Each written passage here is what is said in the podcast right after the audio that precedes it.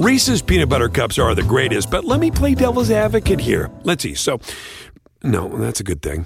Uh, that's definitely not a problem. Uh, Reese's, you did it. You stumped this charming devil. Buona giornata e buona domenica, siamo al 15 di gennaio del 2023, si parte dai brevetti.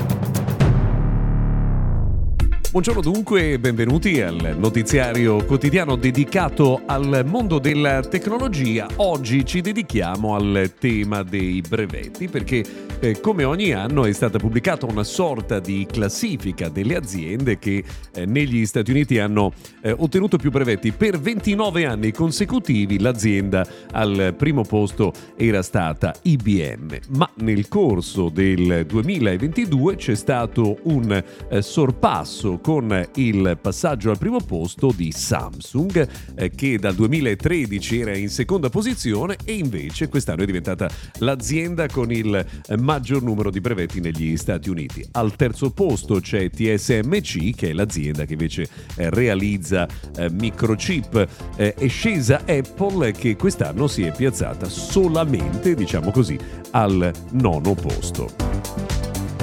A proposito di buone notizie, invece, ci dedichiamo per qualche secondo al tema di Google Stadia, ovvero il servizio di cloud gaming, quello che permetteva ancora per poco lo lo permette anche oggi, eh, di giocare senza dover scaricare il proprio titolo di eh, videogioco, ebbene il servizio viene chiuso da Google, ma il controller diventerà utile anche per altre funzionalità, perché con un aggiornamento in arrivo proprio in questi giorni sarà abilitato anche il collegamento Bluetooth e quindi questo vuol dire eh, che sarà possibile usare il controller di Stadia con eh, molti altri eh, dispositivi proprio per usare videogiochi.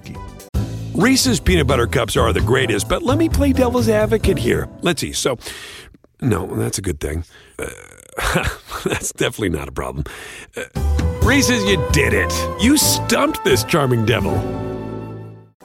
Tag Heuer, marchio prestigioso nel mondo degli orologi, ha presentato tre nuovi modelli della sua linea Connected Caliber eh, E4. Sono prodotti eh, molto interessanti perché con eh, tanta tecnologia dentro, ma per essere uno smartwatch anche il prezzo molto elevato perché stiamo intorno e oltre i 2000 euro.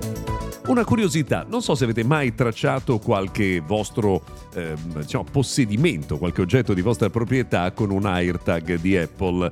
Un eh, passeggero di Air Canada l'ha fatto con la sua valigia e ha scoperto che prima di tornare a casa ha fatto, pensate, ben 8000 km di deviazione eh, prima di essere riportato al legittimo proprietario. È l'ennesima occasione in cui insomma, leggiamo di queste storie pazzesche, eh, curioso vedere insomma, come eh, alcuni oggetti smarriti facciano dei giri lunghissimi prima di tornare alla destinazione originale.